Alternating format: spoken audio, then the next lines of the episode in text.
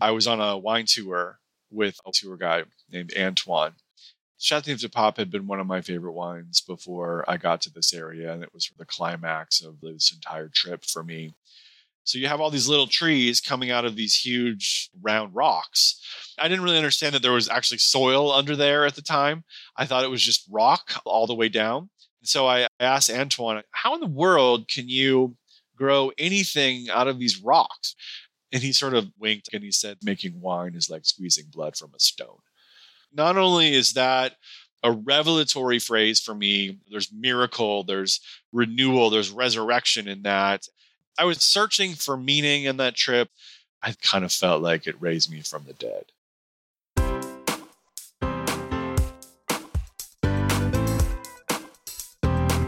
Do you have a thirst to learn about wine? Do you love stories about wonderfully obsessive people, hauntingly beautiful places, and amusingly awkward social situations? Well, that's the blend here on the Unreserved Wine Talk podcast.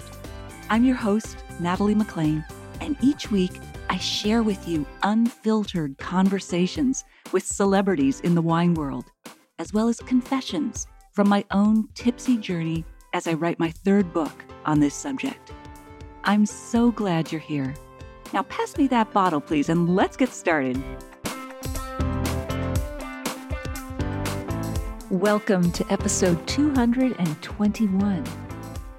How did one man make a complete career pivot from working with the dying in hospice care to living among the vines and writing about them? Why is French oak so treasured and so expensive? And which historical events led to the development of what we now know as the Châteauneuf du Pape region? You'll hear those tips and stories in my chat with Adam McHugh, author of Blood from Stone a memoir of how wine brought me back from the dead. He has a great story to tell and some fascinating connections between wine and religion. Now, a quick update on my upcoming memoir, Wine Witch on Fire Rising from the Ashes of Divorce, Defamation, and Drinking Too Much. So, one of the challenges in most memoirs, including mine, is weaving in a dual timeline. So, there's the story that took place in the past, and then the present day reflections that help make sense of it. Without the story, you don't have a book. Without the reflection, your story won't appeal to anyone beyond your friends and family.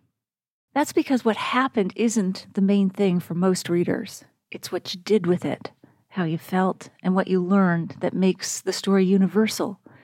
The trick is making the transitions between the past and present smooth so that the reader doesn't have a jarring sense of getting bumped out of the narrative flow.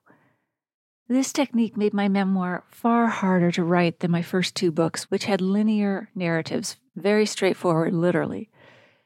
Learning to do this made my brain hurt, but my mind expand. Here's a review from Carla Richards, a beta reader from Calgary, Alberta. Quote This memoir not only dives into the experience of wine, the tastes, smells, and pairings, but the unexpected darker side of the world of wine.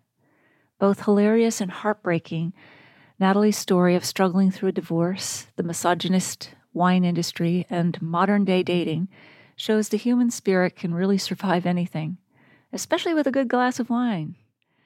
The witch metaphor Natalie uses throughout is so poignant on how women's history and our current world are not so far apart.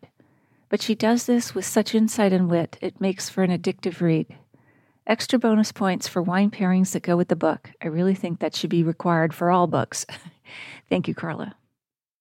I've posted a link to a blog post called Diary of a Book Launch in the show notes at nataliemaclean.com forward slash 221. This is also where I share more behind the scenes stories about the journey of taking this memoir from idea to publication.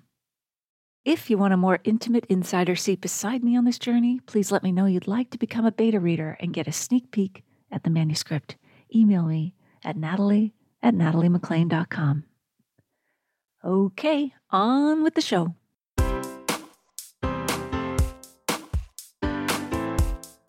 Adam McHugh is a wine tour guide, sommelier, and certified specialist of wine.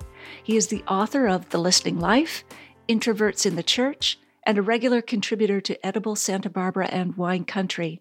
And he joins us now from his home in California. Welcome, Adam. We're so glad you're here with us. Thank you, Natalie. Thanks for having me on the show. Awesome. So, before we dive into the book, let's chat about your career as a chaplain. If I understand, that's a pastor or priest, and you're administering to those who are dying in hospices. So, maybe check me on that if I'm correct on those assumptions. And why did you go into the field? I did. I worked as a hospice chaplain for about eight years. I was living down in the, I say down because I live in the Santa Barbara County area, about two and a half hours north of LA. And I was living down in the Pasadena area, and I was driving from home to home and facility to facility, often in the middle of the night. I often worked the midnight to eight shift. And I was with terminally ill patients and their families who were sort of grieving them and watching them die. And then I did a lot of bereavement counseling after the death of our patients as well. As far as how I ended up in that field, it's eh, a little bit of a mystery in a lot of ways. I went to theology school after college because I wanted to go get a PhD and teach theology or church history or something along those lines, kind of burned out of academia and becoming a minister was actually a backup plan in a lot of ways. I was ordained as a Presbyterian minister and I sort of backed into hospice chaplaincy. I had had to do a chaplaincy as an intern as part of my ordination process. I interned at St. Joseph's Hospital in the city of Orange, California, as part of my training. And so I at least had some experience with chaplaincy, but it was a lot of sort of personal upheaval as well as the Great Recession of 2008 that sort of led me into hospice chaplaincy. And I never intended to stay as long as I did. Did you come from a devout family, like a really religious family? My family was sort of like, was, I think religion was sort of a ritual or a tradition, not necessarily the source of that much devotion. And it was actually so i grew up lutheran and we went to church like i don't know once a month but it was actually my senior year in high school when i developed a crush on this southern baptist girl that i ended up going to church a lot more avidly to a southern baptist church of all things which they were extreme teetotalers and I never bought into all of that, but that's sort of what led me into a little bit more deeply into my faith. But, you know, I didn't stay in the Baptist tradition for very long you got some religion due to a girl. so, what did you like most about your chaplaincy work? It was incredibly meaningful work. And it's something that most people just never get a chance to see, to have people and, and, families invite you into the most sacred and meaningful moments of their lives when you're you know you're a stranger. And i often only saw my patients and their families one time. But to, to, mm. be invited into that and to see all of the sort of love and compassion and also other interesting family dynamics that are at play in that sort of situation it's just a unique situation and I held the hands of many people as they took their last breath. I listened to the stories of family members talking, you know, all about the person that was in the hospital bed or in the hospice bed. And, you know, there's sort of like, there's something sacred about people remembering and telling the stories of their loved ones that felt like really holy ground in a lot of different ways. Wow. Yeah. It must have been emotionally draining. it was incredibly draining. Although it was kind of more like a slow drain, like a slow leak on your soul is the way I described it. Because I wasn't in an ER. They weren't like acute situations. And in most cases, it wasn't a big shock that someone was on hospice care. And so it just sort of like slowly gets to you when you you know you spend all day long eight hours being with you know three or four different people on terminal illnesses like it gets to you after a while the, the shifts that hmm. really got to me which for about three years i worked full-time in the midnight to eight shift and those were the ones that really got to me not only because of the nature of the work but just the nature of the time and the darkness and that just kind of starts to seep into your soul that darkness. I can't even describe to you. Unless you've worked in the middle of the night regularly it's kind of hard to know. It's like this world inverted in a lot of ways and you sort of start to lose yourself a little bit. Wow. And i think you wrote that it sort of separated you from your senses? In some ways. I mean when you're in the dark for sure when you're working in the middle of the night all of the time you know you don't see a lot and you don't experience a lot But I just think in general, I'm someone who's so sort of intellectual, which is why I wanted to go get a PhD and sort of why I ended up writing books. But I was so sort of up in my head that I feel like I sort of lost my ability or I didn't ever really explore sort of an earthier part of who I am, an earthier spirituality, or just a way of gathering information through your senses. Cause I just like to have my big, like, conceptual thoughts. And I think actually yes. getting into the wine industry has really helped me to sort of round that part of myself out. Oh, we have that in common, Adam. I left high tech. I'm a refugee from that. And that was all inside, late nights. I used to joke we were the mole people. We didn't go out into the sunshine. We lived in our heads completely. But yeah, I found new grounding and earthiness too in wine. So I totally resonate with what you're saying. So even though you deal with really serious topics in this book, when you talk about the chaplaincy work, and then even when you get into wine, you still maintain your sense of humor, which I really appreciate.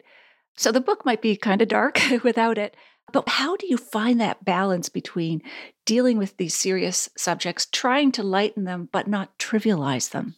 I knew the book could get fairly gloomy if I didn't keep the tone a little bit lighter. I mean, I'm talking about death and grief and that sort of identity loss and not just grief from dying, but sort of grief from losing a career. And I also lost a marriage in the process. And so I knew there were a lot of very heavy topics in the book. And so I resolved to keep the tone just a little bit lighter to try to break up some of like the heavier conversations with good humor. But that's just the way I've always been. You know, I grew up in a family that didn't necessarily talk really deeply about emotions, but there was always a lot of humor in my family. So that comes fairly natural to me. The hard part, as you put it, is trying to find some sort of balance between you don't want to come across as making light of really you know serious situations but at the same time you don't want to delve so deeply into it that you can't get back out of it. That was a big part of the book. The editing of the book took me a full year and a half and i feel like the first draft was almost faster than the editing part but the editing was all about trying to weave in the different narrative threads and to try to tie it all together into some sort of whole so that the humor would sort of blend into the more serious conversations and then take you back out of the more serious conversations. But I'm not sure I have an answer to like how exactly to find the balance. But I do know as I've sort of matured and gotten older, I use humor and humor less as like a defense mechanism, which I think was a technique, a trick that I did when I was younger to sort of keep people at arm's length. Whereas now I feel like I'm able to use humor in a way that sort of welcomes people into my presence rather than push them away. Oh, I love that. I love how you put that. Again, my goodness, so many parallels. I mean, I do think that people who have faced grief or have had tough times use flippancy almost humor as armor. But yeah, I love that. The humor that welcomes people in instead of keeping them out. Wonderful. And so, how did you reconcile perhaps any feelings of guilt or uh, whatever you were feeling about leaving hospice work, which is so important, and going into kind of the pleasure business of wine? Yeah, I don't know if I felt guilty, but it was a much longer process of transition than I realized it was going to be. I had so much of my life, you know, 15 years, sort of preparing for ministry, you know, going to theology school, jumping through all of these different hoops to become ordained, and then working in various fields and eventually in hospice for most of that.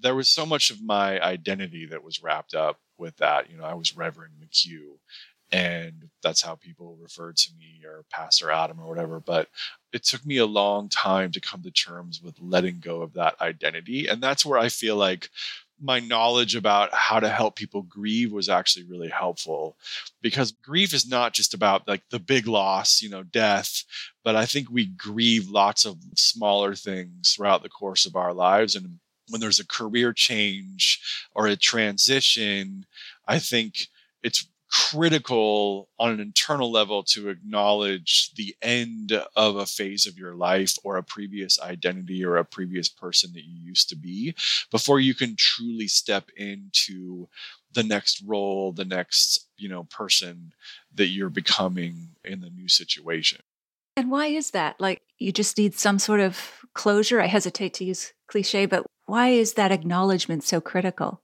There's a great book by a guy named William Bridges called Transitions, which is like the classic book on transitions. And I always have to pause and say the guy's last name is Bridges and he's an expert on transitions. But he's the one that, yeah, it blows me away. But he's the one that I read that book. I don't know. I've read it many times actually at various like, transitions of my life. But he's the one that said there's a difference between change and transition.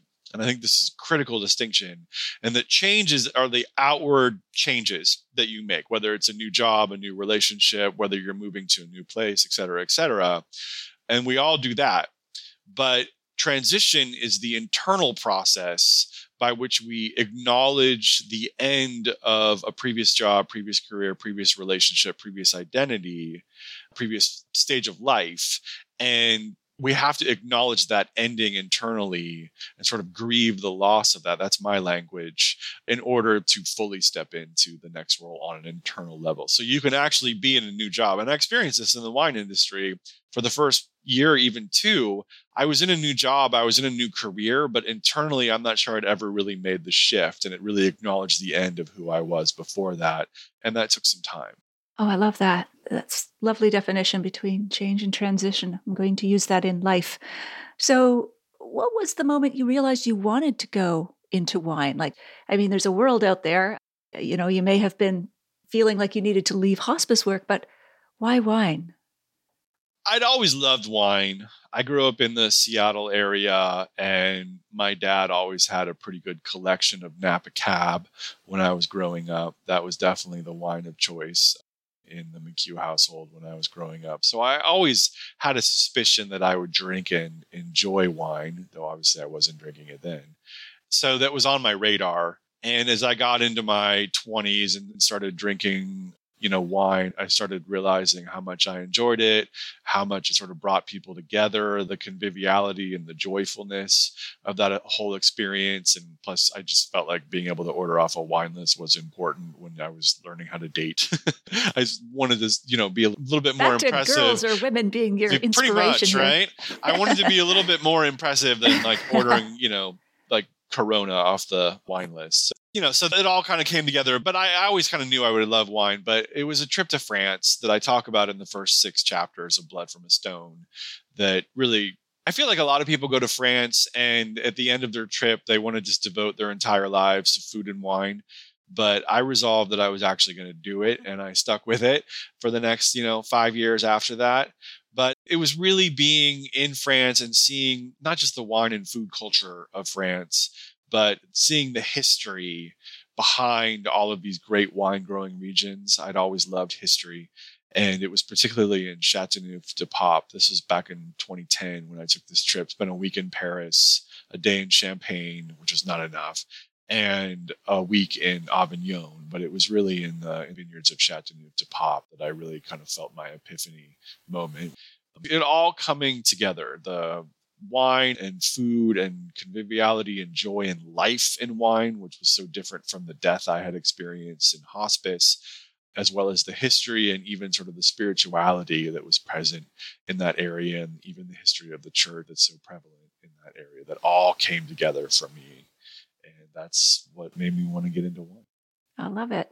And do you feel you have as strong a calling to do what you do today versus when you first became a chaplain? I'll have to just admit up front, I'm a, I call myself a collapsed Catholic, but you know, that's why I talk about guilt and calling and vocations. Right. but do you feel that calling toward wine, the, the strength of it in the way that you did to become a chaplain? I would say I feel a calling probably first and foremost to writing more than I do to wine mm. at this point. But I definitely, especially back in those vineyards of France and in kind of coming back home and starting to explore wine more seriously than I had before, I definitely felt, I don't know if calling's the right word, but there was some sort of internal pull within me that felt quite a bit stronger than simply, oh, I'm going to go make a little bit more money in this particular career, or I'm going to change jobs for the convenience of it all. And there was definitely something within me that felt more intense than that. Hmm. I'm not sure if I'm quoting accurately, but I love lines, your lines along these lines, I think. How can I live when others are dying? How can I not? I just found some of your insights there so inspirational. So, in retrospect, is there anything you would have done differently to get on this path? Or, I mean, or did it all sort of contribute to who you are and you wouldn't change a thing? The story that I tell in the book is, you know, it's a roller coaster. it's a little bit tumultuous. And there are parts of me that wish that wasn't quite so much upheaval in my story. You know, I went through a divorce, like I moved from Pasadena to San Ynez and then moved back and, and went back and forth for a while. But ultimately, it was all part of the story. It makes for a good story to write about, but I don't think I would. I don't think I would change any of it, to be honest, because it all sort of shaped where I am today and, and how I am today. And I think so much of it, you know, the wine is obviously a central part of the story, but in some ways it feels like even a bit of a backdrop in some ways. And sort of the act of sort of becoming who I am now is really what the story feels like it's about. And I'm just not sure we can shortcut any of these roads in order to become who we are. That's true. Yeah, your book is set in the world of wine, but it's not about wine per se, although you do weave in all kinds of interesting facts and, as you say, history and that sort of thing. Let's go back to the title, Blood from Stone. What does that mean? What's the inspiration? I mean, I've heard you can't get blood from stone, sort of the opposite. Are you saying we can get blood from stone? so blood from a stone is a phrase that I heard in the south of France in Châteauneuf-du-Pape. And, you know, read the book. You're going to read all about it. But uh, I was on a wine tour with a wine tour guy named Antoine. And we had finally arrived because Châteauneuf-du-Pape had been one of my favorite wines before I got to this area. And it was sort of the climax of this entire trip for me. I grew up assuming that I would be drinking mostly Napa Cab because that's what my family always had around. And so I think my palate, like at first, sort of went towards bigger, bolder blockbuster reds like Chateauneuf. And I was had gotten recently into Syrah, like California Syrah, and obviously Chateauneuf is mostly Grenache based, but also has you know other Rhone varietals like Syrah and Mourvedre in there. And so I think I just like the intensity and the power of those wines. Now I'm probably a little bit more like Burgundian, but back then I wanted something really mouth coating. And so anyway, we had gone through Gigondas and Vacqueyras and driven all around the southern Rhone and finally got to the demarcated region of Châteauneuf-du-Pape. And if you've ever been or seen pictures, which I I really hadn't at the time, the unique feature of the soil there are these big round rocks called galettes or galets. I'm not sure how it's pronounced. That these big flat round rocks that look like small hamburger buns to me and they're covering all the soil in these vineyards and the vines are not trained on trellises but they're like head trained they're goblet trained they look like little trees so you have all these little trees coming out of these huge round rocks. I didn't really understand that there was actually soil under there at the time. I thought it was just rock all the way down all the way down to like the subsoil. And so i, I asked antoine i said how in the world can you grow anything out of these rocks grow anything here? And he sort of smiled and winked, I think, and he said, That's why the local expression here is making wine is like squeezing blood from a stone. And that was my revelation moment. And people think I'm making this up just for the sake of the story. But one of my first thoughts after hearing that phrase, it, it hit me like a ton of bricks, was I'm going to write a book by the name of that phrase. people don't think I'm making that up, but that, that was, was actually true. I was like, not only is that a revelatory phrase for me and that you know there's miracle there's renewal there's resurrection in that and you know there's miracle but i'm going to write a book by that title so i did back in october and it's so visual too yeah oh yeah that's fabulous it ties it all together and just a side note the round galettes or stones in the Rhone, were they chafed in water? Like, was it an ancient seabed or something? How did they get so round? Do you know? So when the glaciers however many millions of years ago like retreated back from that area into the alps essentially all that mm-hmm. pressure mm-hmm. and movement like tore a, like huge chunks off the alps i think it's quartzite based and then the rhone river which is still huge but was massive you know millions of years ago and covered really that entire region basically pulled all those rocks down and then smoothed them out over millions of years. So that's how they got to be there in those vineyards. Yeah, because they're quite iconic. You see pictures of these old wizened small trees, as you mentioned. They're not on wires and trellised. And then these round rocks. The only one that I can compare it to is kind of the Walla Walla Valley in Washington. They tend to have some round rocks out there and, and similar district, yeah. styles. Yeah, yeah. Yeah, I'd never seen anything like it, and I still haven't to this day. So I was sort of searching for meaning in that trip. I had actually been laid off from hospice, and I would later go back to hospice. I think the renewal and the miracle in that phrase kind of felt like it raised me from the dead. Wow. Beautiful, a real epiphany. And so, Châteauneuf-du-Pape, just a little background that you included in your book about that region, how it relates to the Catholic Church. Châteauneuf-du-Pape means the home of the Pope, the new house of the Pope. New chateau of the Pope, I think, is the most literal rendering. And, uh, you know, I'm not Catholic, but I went to theology school and I sat through some pretty droning lectures on like papal succession all through the Middle Ages and really did not care about any of that at all. And so I had not been paying enough attention. And it was actually news to me that in the 14th century, and I learned this on this trip, the papal throne was actually relocated from Rome to Avignon in the south of France. And that's why you have this huge walled medieval city that has way more resources than you would expect it to have because the papacy was in Avignon. Pope Clement V relocated it in the early 1300s and it was there for about 70 years. And that actually is what led in a lot of ways to the, the development of viticulture in the south of France. Pope John the 22nd, who was after uh, Clement V, he got a little bit more serious about developing the wine region that we now call Châteauneuf-du-Pape, and he moved his uh, or not, he built a, what was called like basically a vacation home, which is hilarious because it's like a castle into the area now called Châteauneuf-du-Pape. It's about 10 miles north of Avignon. And then he brought in some vintners or farmers from the southwestern part of France, like Cahors, and they really developed that region mostly for sacramental purposes at first, but then for commercial purposes as well. Sure. And while we're on the blood from stone, you use another term in your book, blood from the vine or blood of the vine. What does that mean in relation to winemaking? I think blood of the vine is sometimes used to refer just to wine itself. And there's an ancient connection between blood and wine that goes all the way back to the Egyptians and the Greeks and the Romans. Wine was considered the blood of the gods or the blood of the wine god. But also, that's a phrase that is sometimes applied to winter pruning. That, you know, when you prune like in late winter early spring, the vines start to bleed out a little bit of sap. And that was called the blood of the vine. Saint Vincent, who became the patron saint of winemakers, largely because of his name, as far as I know. Vin- Vincent in French sounds like Vincent, blood of the vines. But his saint day is January 22nd, which, at least traditionally, I don't know if it's practiced much anymore, was the first day in France that you could start winter pruning. So, blood of the vine got connected with Saint Vincent.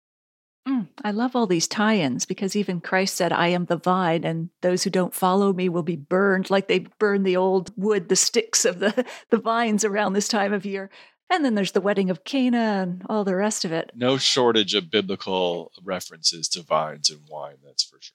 Exactly. And you talk about the secrets of the grape are like hidden sacraments. What, what did you mean by that? I think I was traveling in all of the sort of hiddenness and mystery of winemaking. And one of the things that I've learned about, and I'm not, you know, a wine scientist, but I'm around a lot of them, so I pick up a lot of it. And one of the things that I'm really fascinated with is the process of fermentation and sort of what happens in the process of fermentation because it's easy to say oh it's you know yeast eating sugars to create alcohol and carbon dioxide but it's actually so much more complex and fascinating than that. But i guess what happens is in that process of fermentation a lot of chemical like equations are sort of broken up in the must and the juice and there are aromatic compounds that when they're locked into those equations have no aroma but fermentation breaks them up and releases all of the aromatics that we now, you know, revel in the earthiness, the spiciness, the fruit, the floral qualities, the vegetal qualities. And so fermentation is kind of what unlocks that. And I think I was drawing like a metaphor and, and talking about sort of the hiddenness that's in wine and sort of how it, it's unlocked and brought to the surface. And I was playing with the idea of a sacrament. A sacrament is basically a, sort of a visible symbol of sort of a spiritual reality and talking about how um, some of the most meaningful things are hidden until they're brought to the surface. Yes. And back to change versus transition. Yeast and sugar don't just change into wine, they transition into it in the way that you describe it. So many mm-hmm. things are happening. It's not a simple change. Right. It's the transformation, you know, there's a lot of parallels there. Yeah, absolutely. There's some interesting wine tidbits that you weave deftly in through your memoir. You talk about why France planted forests that today make some of the most prestigious oak barrels in the world. Give us that little backstory. Yeah. When I was taking the train, the bullet train from Paris to Avignon, which is an amazing trip if you haven't done it, as I was doing that, of course, wine was on my mind the entire trip. But once you get outside of Paris, it's forests, it's craggy hills, it's rock outcroppings, it's extremely rural. And I think I read this in um, Hugh Johnson's book, The Story of Wine, which is one of the best, you know, history of wine books ever written. But the Sun King, Louis the Fourteenth, supposedly planted many of the great forests in the center of France as basically material for creating a navy. He was envious and threatened by the Dutch and by the English, and he wanted to make France a naval superpower, which obviously never happened. But as a result, France has all of these like huge, mighty oak trees, especially in the Missy center of the country and then up towards Alsace as well. And those have become like timber for the staves for the greatest wine barrels in the world. So I remember thinking about that as I was taking the train down from Avignon. That I think the Tronçais forest is not too far from there. And, and I have lots of friends who get super geeky about oak barrels and what forests they come from and what sort of different seasonings like oak from different forests in France, you know, kind of create in wine. So it's a fun conversation. And seasoning meaning how they toasted it, the length and the intensity of the fire, the internal? Right, right. And that very much, obviously, the longer it's toasted, the longer it's heated, uh, sort of the more chemical compounds are released that will affect the flavors and textures of the wine. But what I was thinking about, it's more than that, was I hear a lot of people refer to oak barrels as more like different ingredients or seasonings for a winemaker, just like a chef has different seasonings. And so if you get, you know, really finely tuned about it, you can say, okay, well, Seguin Moreau barrels from this particular forest create a slight chocolate or roasted coffee note, or, you know, so it's like a seasoning for a wine for the winemakers that get really kind of serious about that. I've also heard it called the ketchup of the wine world because sometimes oak can be overused to mask winemaking flaws, but Completely. I know that's that's not what you're referring to. No, that is case. not what yeah. I'm referring to, but you're absolutely right. and just while we geek a little bit on the oak, so the French forests, the oak trees tend to grow straight. I don't know if you found out why they grow so straight in France, but also they have a tight grain. So, what does that mean for the oak barrels? I think the reason they grow so straight compared to American oak is because it's cold and misty in many of those, you know, forests in the center part of France. And so it's a survival instinct. They just want to grow straight up toward the sun. But because it is cool mm-hmm. there, they grow really slow, which is why you have those really tight grains. The tighter the grain of the wood, the more subtle the impact in the resulting wines. Whereas American oak is generally not used, uh, except in, you know, there's exceptions in Rioja region of Spain. And then I think Caymus up in Napa uses American oak in some cases as well. It's just they're broader grains because they grow faster. So there's a more aggressive impact. And, you know, you think about bourbon, those are, that's American oak barrels. And if you try a young bourbon out of cask. It's a hmm. very intense woody note, which is not generally what you're looking for, especially like, you know, with sort of the French sensibility of wine. They're looking for a more delicate, more subtle impact. And so French oak, that's why French oak is so treasured and so expensive. Expensive. How much can an oak barrel cost? I think you noted it in your book, like three thousand dollars. I've heard up to five thousand. Actually, it's insane. You know, for a three hundred bottle barrel. Yeah, I've heard brand new François Frères barrels can run that high, but I've heard a kind of on average between anywhere between fifteen hundred and three thousand. That's twenty five cases of wine for three thousand dollars.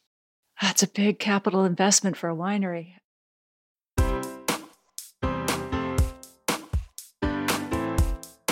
Well, there you have it. I hope you enjoyed my chat with Adam. Here are my takeaways. Number one, I loved hearing how Adam made a complete career pivot from working with the dying in hospice care to living among the vines and writing about wine, especially his insight into the renewal and the miracle in the phrase, blood from stone. The ancient connection between blood and wine was interesting, as was his observation that grief is not just about big losses like death we grieve lots of smaller things throughout the course of our lives. Two, I also found his discussion of why oak from different forests in France creates different seasonings in wine. The tighter the grain in the oak, the more subtle the impact in the resulting wine. And then fermentation unlocks a lot of aromatics. Then fermentation unlocks a lot of aromatics we enjoy in wine. And three, the history of popes and the development of the Châteauneuf du Pape region in the Rhone was intriguing. In the show notes, you'll find my email contact, a full transcript of my conversation with Adam, links to his website and book, and where you can find the live stream video version of these conversations on Facebook and YouTube Live every Wednesday at 7 p.m. You'll also find a link to my free ultimate guide to wine and food pairing. That's all in the show notes at nataliemaclean.com forward slash 221. Email me if you have a sip, tip, question, or would like to be a beta reader of my new wine memoir at natalie at nataliemaclean.com. If you missed episode 76, go back and take a listen. I chat with Dr. Gary Pickering about his super taster wine kit and mouthfeel wheel. I'll share a short clip with you now to whet your appetite. You are more likely to be a super taster if you're a woman. It may be as high as twice as likely. Women have other advantages too. They tend to be better discriminators, be able to use words and vocab better to describe what they're sensing in wine. Basically a lost cause, us men, Natalie. Well, that's what I was getting at. And I'm so glad you've joined us to help prove the point. this is really grossly generalizing. But if we think of men being more right brained, spatially, math, and women being more left brain, logic, putting words to aromas, what you said really picks up on those generalizations. What do you mean by women tend to be more discriminating? The work suggests that when you have an odorant, an aroma compound at a particular concentration in wine, you don't need to add as much before women will pick the two samples as being different, whereas you need a higher concentration of that odor for men to be able to discriminate between those two smells. A woman can put more accurate and consistent labels on what they smell.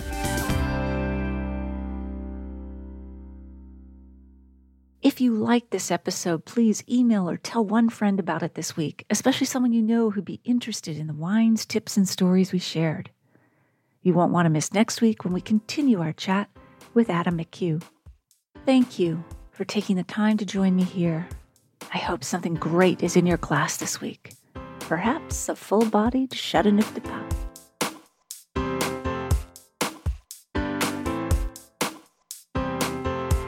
You don't want to miss one juicy episode of this podcast, especially the secret, full bodied bonus episodes that I don't announce on social media.